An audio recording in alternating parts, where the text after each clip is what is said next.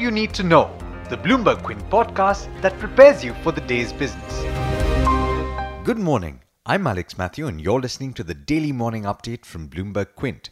Today is the 19th of February.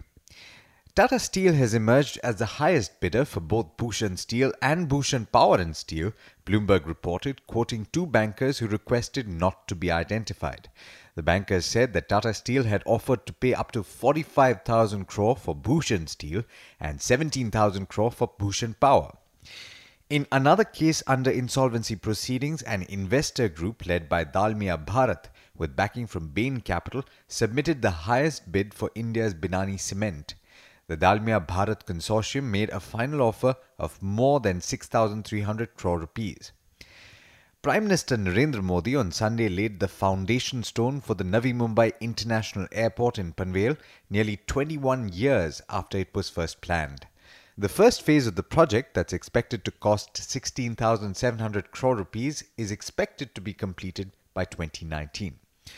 Later in the day, Modi inaugurated the first phase of the 7,900 crore container terminal at Jawaharlal Nehru Port Trust that is expected to double the handling capacity of the port.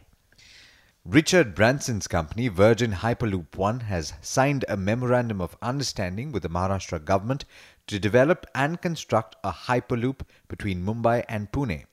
The transportation system that sends pods through a tube that's been pumped into near vacuum will eventually reduce travel time between the cities to 14 to 25 minutes. But that's not happening anytime soon. The company estimates that it'll take three years to construct a test track, and Branson said that he expects commercial operations to begin in six to seven years. State owned UCO Bank has said that it has an exposure of over $400 million in the bank fraud that was perpetrated against Punjab National Bank. The bank's Hong Kong branch had granted loans based on letters of credit issued by PNB. And there are a couple of more updates in that case. The Central Bureau of Investigation arrested two officials of Punjab National Bank and an authorized signatory of billionaire Nirav Modi's company over the weekend. Meanwhile, the Enforcement Directorate, in a statement, said that it had conducted search and seizure operations at 21 locations across the country with reference to the PNB case and had seized diamonds, gold, and jewelry worth 5,670 crore rupees. In international news, China said proposed US tariffs on imported steel and aluminium products are groundless and that it reserves the right to retaliate if they are imposed. On Friday, the US Commerce Department had revealed its recommendations that the US impose tariffs or quotas on imports of aluminium and steel. In the US special counsel Robert Mueller declared definitively on Friday that Russians had tried to get Donald Trump elected as president. A federal grand jury indicted 13 Russian nationals and a so called troll farm in St. Petersburg on Friday for a broad campaign to sway the 2016 election in Trump's favor.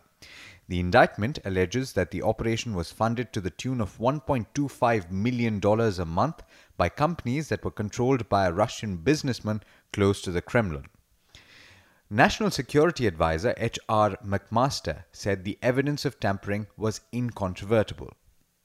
Read that story and a lot more on the website bloombergquint.com. And now here's Shraddha Babla with the trade setup for the day. Morning, Shraddha. Good morning, Alex. Good morning, everybody. It's been a positive start on Asian markets, but SGX Nifty futures are trading almost unchanged, indicating a flattish opening for the Indian markets. Now, in terms of stocks to watch, Tata Steel has emerged as the top bidder for Bhushan Steel with a bid value of 45,000 crores. That's according to banking sources who spoke to Bloomberg Quint. Dalmia Bharat Binani Industries will be in focus after Dalmia Consortium is set to have bid over 6,300 crores for Binani cement. That's according to Bloomberg. Religare Enterprises will raise up to 1,200 crores via a combination of equity and debt. It has also inducted four independent directors on its board. More on the PNB fraud case, City Union Bank says it has suffered three fraudulent remittances of about 12.8 crores, while UCO Bank has admitted exposure of about 2,600 crores for the same. Reliance Unit will acquire 65% stake in Indian Film Combine for 1100 crores. Power Grid has emerged as the lowest bidder for 1000 crore transmission project according to PTI and then you also have Natco Pharma where USFDA has completed the inspection of the company's Mekaguda API unit with zero observations. Now in insider trades Xpro India promoter bought 15,000 shares between 14th and 15th February and among brokerages Nomura has maintained a buy but cut the target price on Glenmark Pharma from 880 to 825. But there's a lot more that you need to know before trade actually starts. And for that, you can log on to our website www.bloombergquint.com and click on the All You Need to Know tab, and you'll be prepared for the morning trade. Thanks, Shraddha. Well, that's all we have for you on this podcast, but there's a lot more to look forward to on Bloomberg Quint. Thanks for listening. This is Alex Matthews signing off. Have a great week ahead.